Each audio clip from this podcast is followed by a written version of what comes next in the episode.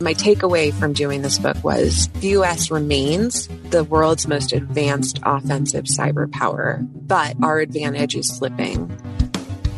It is the last week of February, and welcome to episode 68 of Fault Lines, the National Security Institute's podcast that explores the disagreements between the political left and right on issues of national security and foreign policy. Today, Lester Munson, NSI Senior Fellow, will be doing a deep dive with Nicole Perlroth, cybersecurity and espionage reporter for the New York Times and recent author of This Is How They Tell Me the World Ends The Cyber Weapons Arms Race. Nicole has been working this beat for almost a decade and has covered Russian hacks of nuclear power plants, airports, and elections, North Korea's cyber attacks against movie studios, banks, and hospitals, Iran's attacks on oil companies, banks, and the Trump campaign, and hundreds of Chinese cyber attacks, including a months long hack of the New York Times. Nicole, thanks for being on the podcast. Thanks so much for having me. So, before we get into the subject matter of the book, which is fascinating, I want to ask you about how you wrote this book, like literally from day to day. How did you divide up your time from your obligations at home, your obligations with your day job? How did you physically sit down and write this book? I'm fascinated. Okay. Thank you so much for asking this question. Nobody has asked me this yet. And it was probably one of the most fascinating, difficult parts of writing the book was just how to do it when you cover nonstop cyber threats at the New York Times and you have a baby and a two year old and um, don't want a divorce. So I have a supportive husband who would let me duck out for maybe three days at a time to a cabin my family has always had in the Sierras. And I would come up here and I think I ate canned tuna and maybe, you know, coffee and canned tuna and maybe a banana every now and then. And I would just write nonstop. And I'm such a night person that I often wouldn't start until maybe 3 p.m. in the afternoon and not stop until 4 a.m. And then I would, you know, sleep in the morning, wake up, um, check my New York Times email, write a story if I had to, and then around 3:30, you know, try and get my thoughts in order to to start writing and then when I couldn't do that, you know, when my, my husband would not let me do that, it was basically me working uh, at home during the day and then pulling these all nighters where I think I was just losing my mind and thinking that the birds and owls outside were my friends. just totally losing it. But also, I found that the time I could really get in the flow of writing was in that really quiet nighttime space in this little shed we have in our backyard that became my writing studio. And I will never do this this way again. You know, hopefully by the time, or if I ever, I should say, write another book, um, I will do it much in a much more structured, strategic way. But it was also kind of beautiful to just be out there in the middle of the night, thinking through these issues without your phone buzzing or someone, you know, telling you that something crazy happened on deadline and they need some copy from you in 30 minutes. And it was just the only time I could really get away. So that's, that's part of it. And the other thing is I was so, this is such intimidating subject matter. You know, it's highly technical. I was writing about a market that no one in government wanted to talk about, that no one in this particular slice of the industry wanted to talk about, um, that it created a lot of writer's block. So it took me seven years, and there were periods there where maybe for six months, I didn't even open the Word document. It was just too scary. Um, and then I would open it up, see that what I had written before wasn't that bad, and then spend you know three months hunkering down doing what i just described uh, and then get exhausted or scared or another case of writer's block and not touch the thing again for several months and then come back to it. But it was not a clean process. At one point actually the original publisher for the book was penguin random house and they canceled on me um, which i don't think anyone knows. And it's because they expected me to write this in nine months and oh i was such an idiot um, when i signed on to to the deal that i thought oh sure i can do this in nine months months. You know, what do they say? You know, if you need something done, give it to the busiest person. And those days were busy. And, you know, five years later, they canceled on me.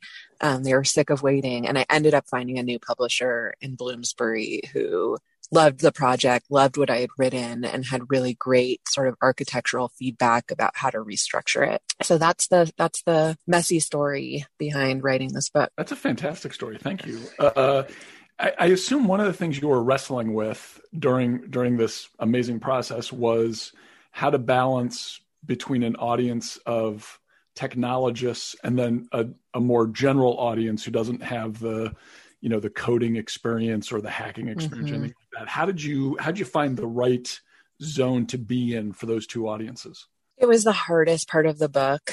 It gives me heartburn even to this day uh, to think about the difficulties of writing for these multiple audiences. It's something I deal with every day at the New York Times. You know, I I tell the story in the book about the fact that when they first called me for this job, I had been writing about venture capital and startups at Forbes magazine and I had had some high profile cover stories about people like Peter Thiel and Jim Breyer who'd invested early in Facebook and so the New York Times um, tech editor, Damon Darlin, gave me a call and he said, You know, someone threw your name in the hat and we're looking at you for this job, but I'm not sure you're going to want it. And I said, Well, you're the New York Times. I'll probably take whatever it is and make it happen. And then I found out it was cybersecurity. And I just thought, Oh my God, you know, I, not only do I not know anything about cybersecurity, I've actively gone out of my way to not know anything about cybersecurity. It just felt so intimidating. And I like to remember that feeling because I think that's how a lot of my readers in the New York Times feel about this topic. And so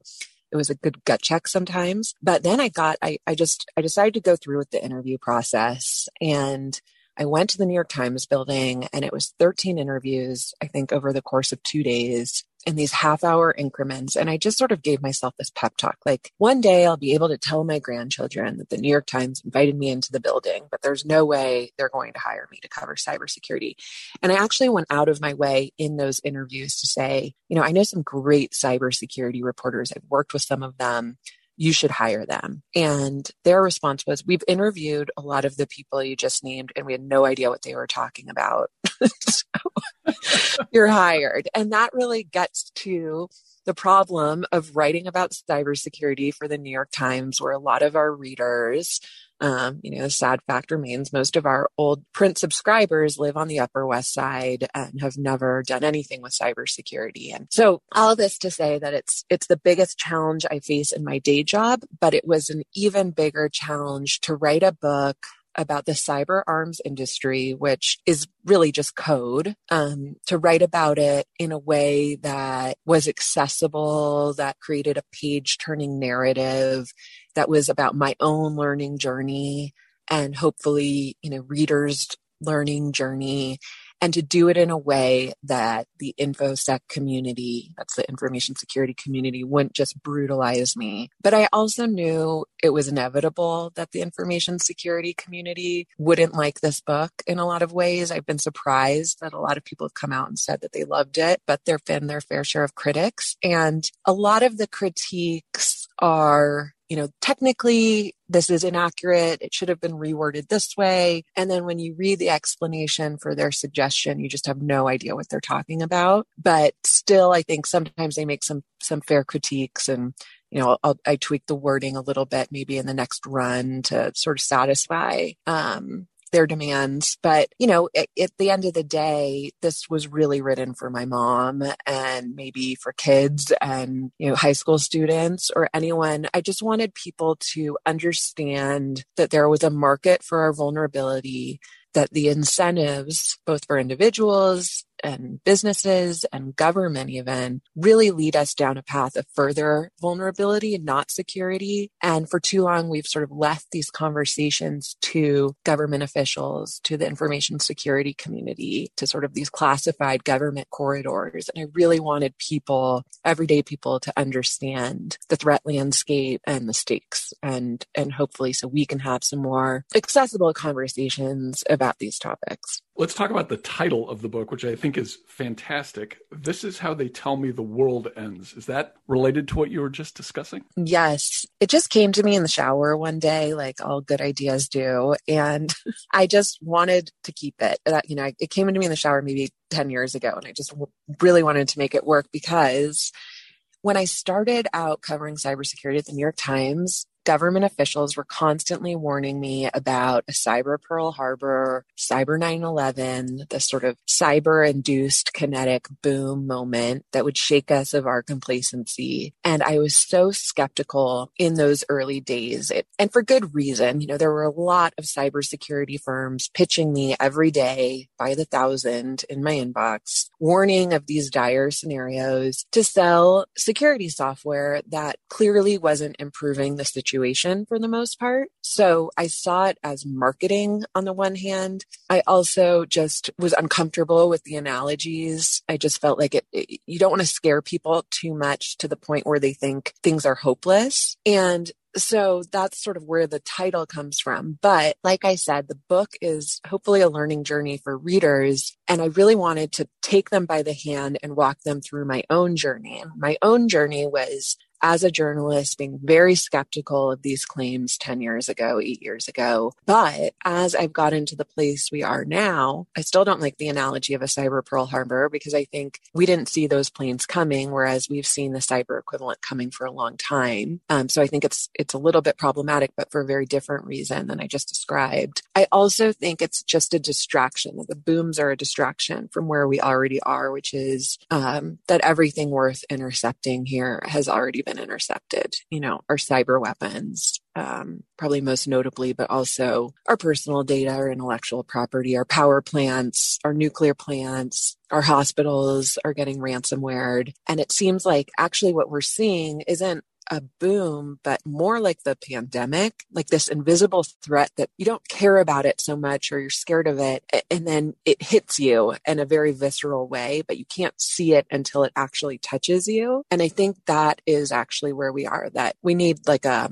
cyber COVID, what might be more of a, a better analogy, yeah. although I, I don't know if I love that one either. So, a big part of the book is how the US government dealt with this zero days issue. Zero days is when there's a there's a flaw in an existing operating system that can be exploited by anyone who knows how to do it. The US government decided to go out and hire hackers kind of creating a market for a certain kind of activity. Can you can you talk about that phenomenon and and the moral hazard that it created? Yes. So the reason I wrote this book is because of the moral hazard it created. And the moral hazard is this. When the US government finds a vulnerability in a widely used piece of software or buys that uh, flaw in that software from hackers, which it has been doing largely through defense contractors, but also brokers that trade in these flaws in the code to exploit them. I was fascinated by this moral hazard that three decades ago, if we found a flaw in Huawei software, right, used Chinese software used by North Korea, and other countries that don't like using uh, American technology, like Syria, Sudan,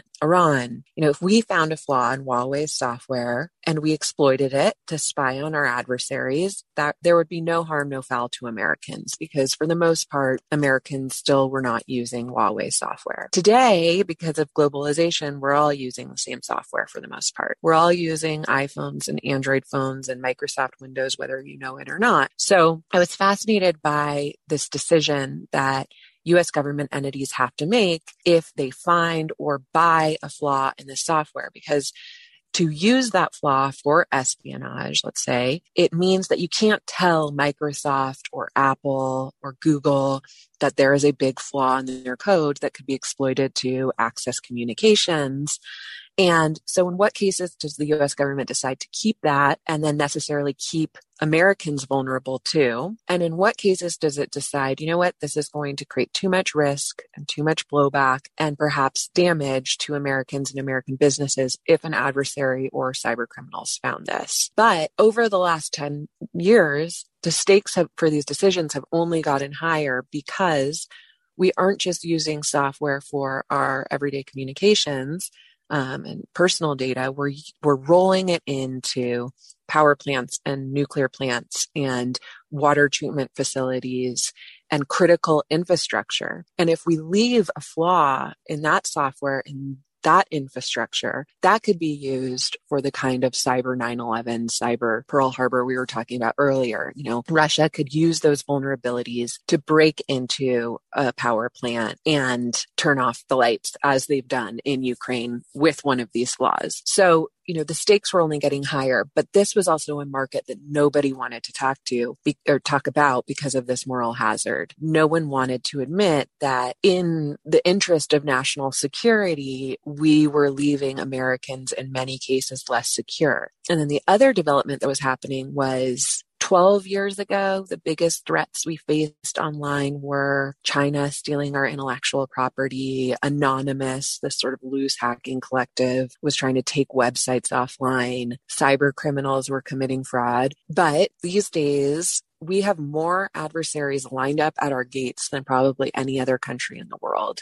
You know, Iran has emerged from the sort of digital backwater into one of the most prolific cyber adversaries we face.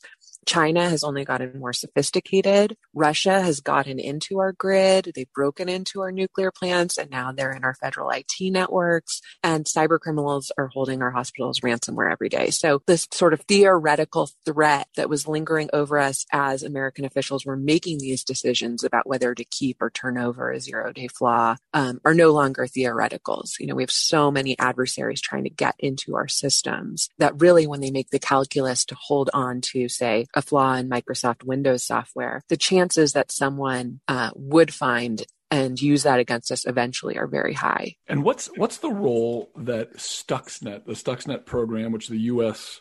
evidently the U.S. used uh, to attack Iranian centrifuges that they were using in their nuclear weapons program over a decade ago? How did how did Stux the Stuxnet incident impact all this? Seemed like a great idea at the time. We pushed the Iranian uh, nuclear program back, by, probably by several years. But mm-hmm. how does how does it look now? Well, in my opinion, that was brilliant, you know, and it was really fascinating to go back to that period in history, which, you know, feel strange even calling it history because it wasn't that long ago. They rolled out that computer worm that we call Stuxnet, but I think internally they called it Olympic Games in, in 2007. And so much has happened since then, but it was interesting to go back to that year because George W. administration, you know, second term, Iraqi soldier death counts were reaching an all-time high. We were already overstretched uh, between the wars in Afghanistan and Iraq, and Israel was pressuring us to hand over our bunker buster bombs. And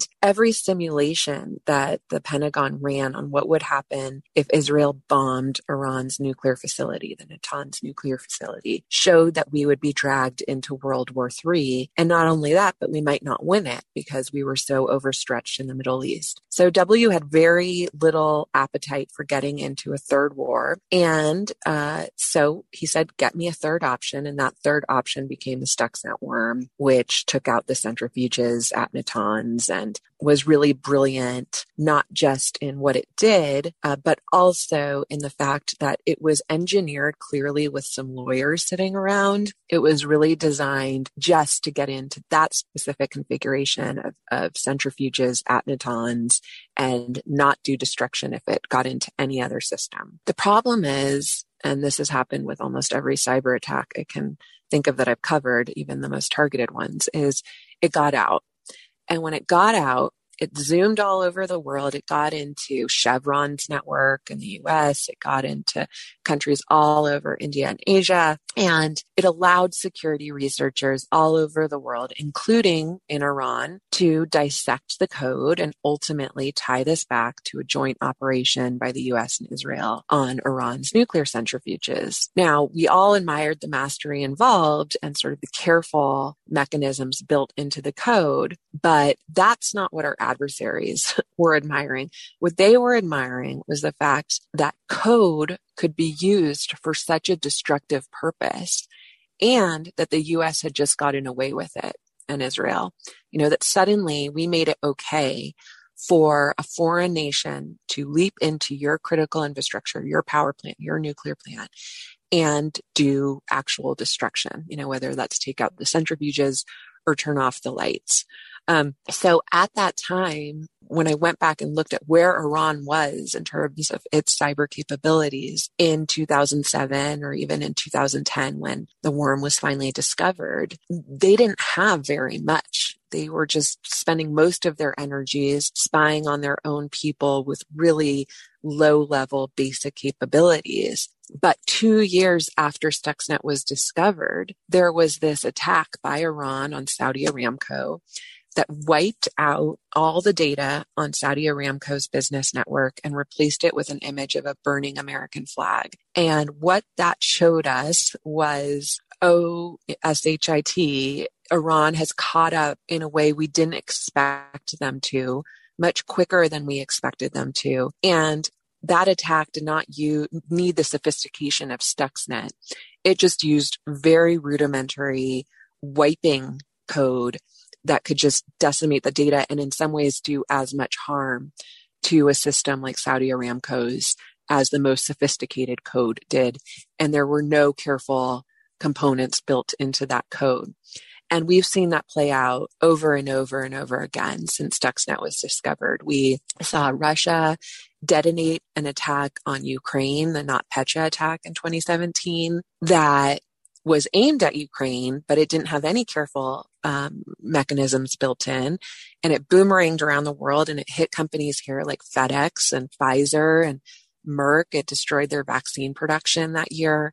Merck actually had to tap into the CDC's emergency stockpiles of Gardasil vaccine that year. So it did real harm and it didn't have any of these, you know, carefully concocted NSA uh, mechanisms built in. And Stuxnet, you know, basically opened the world's eyes to what was possible with code. And where you see that really play out is in the market for zero days and zero day exploits, these flaws in code. And we've seen countries start buying their way into this market and these capabilities capabilities. We now see the countries that offer top price for an iPhone iOS zero day exploit capability is not the United States or US brokers. It's a broker in the Middle East called Crowdfense that works exclusively for the UAE and Saudi Arabia.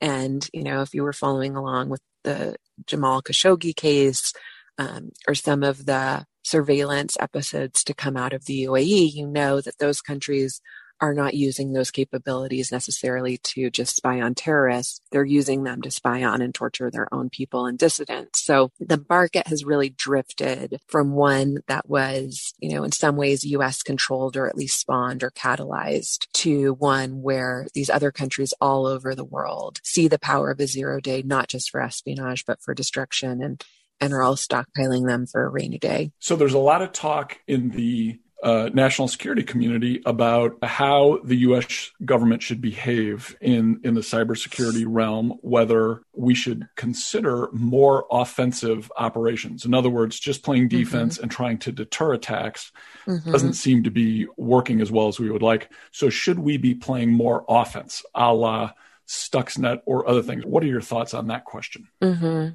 Well, it's pretty nuanced. I mean, first of all, I think offense alone is not going to get us out of the place we're in. My takeaway from doing this book was the US remains the world's most advanced offensive cyber power, but our advantage is slipping. And we are also the most targeted country on earth now.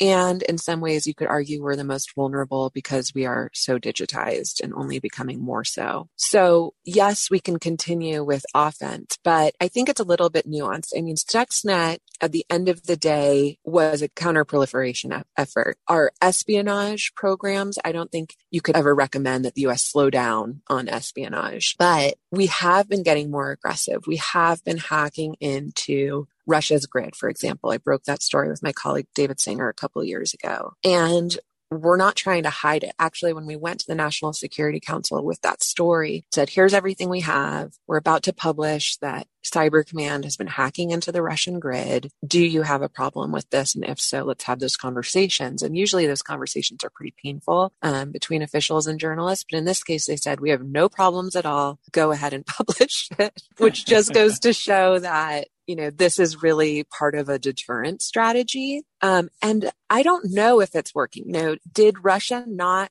hack into our election in the way they did in 2016 and go further because we were inside their grid? I don't know. Um, but clearly they weren't deterred uh, enough to not pull off the attack we're unwinding now on federal IT networks uh, from SolarWinds. So I don't know whether it's it's working in in terms of a deterrent strategy. I think for too long, we have relied on offense, not just for deterrence, but to set up this early warning system to see what the adversaries were doing with the theory that maybe we could head off these attacks before they hit US networks. And the big takeaway from the SolarWinds hack we're unwinding right now is it didn't work. We totally missed it. FireEye is the one who discovered it, a private company, and only because they themselves were hacked and then went back and, and d- dug through their own software supply chain and realized that this had come in through SolarWinds and that it had hit um, some of our most sensitive government systems. So I'm not at a place to say, let's pull back on offense, but I am at a place where I can safely say that if we are going to continue to do this kind of offense, um, you know, attacking other countries' critical infrastructure, why have we not made a more serious effort to lock up our own critical infrastructure? Um, why is it so easy these days still to get into an American power plant, or as we just saw the other week, a, an American water treatment facility to contaminate the water? Now, if you're going to pull off these attacks, I think you really need to start taking defense more seriously. And defense is hard and it's grueling. And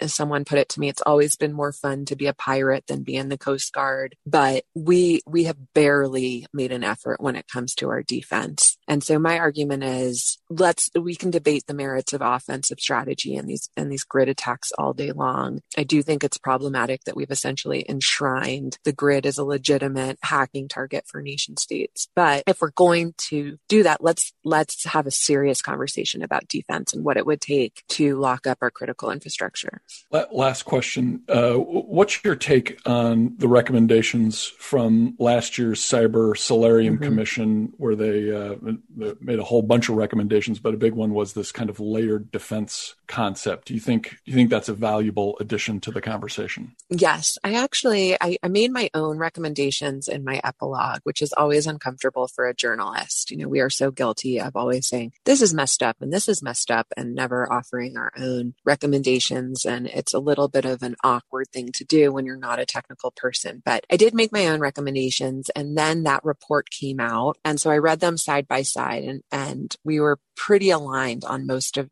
on most of it, um, especially when they first came out, and it was during the Trump administration, and and and the White House had eliminated the cybersecurity coordinator position, and any cybersecurity that was being done under that administration was being done sort of in spite of rather than because of the administration. And so a lot of their recommendations centered on you know creating these designated role, roles for cyber, which I completely agree with. I also really appreciated the recommendations around examining the software supply chain, understanding just a basic understanding of what is in our networks when I called up a lot of the victims of the SolarWinds attack, most of them didn't even know they used solar SolarWinds, let alone that a lot of the, you know, that its security was shoddy and that a lot of its code was built and tested overseas in places like Belarus. Um, wow. I also think it's even worse when you look at open source. Um, you know, open source code makes up something like 80% of the software that we use. And the idea there was always that, like Wikipedia, with enough eyeballs, on the code, um, we could really find flaws, gaping holes in this code and lock it down. But the reality has turned into something entirely different, which is a couple years ago,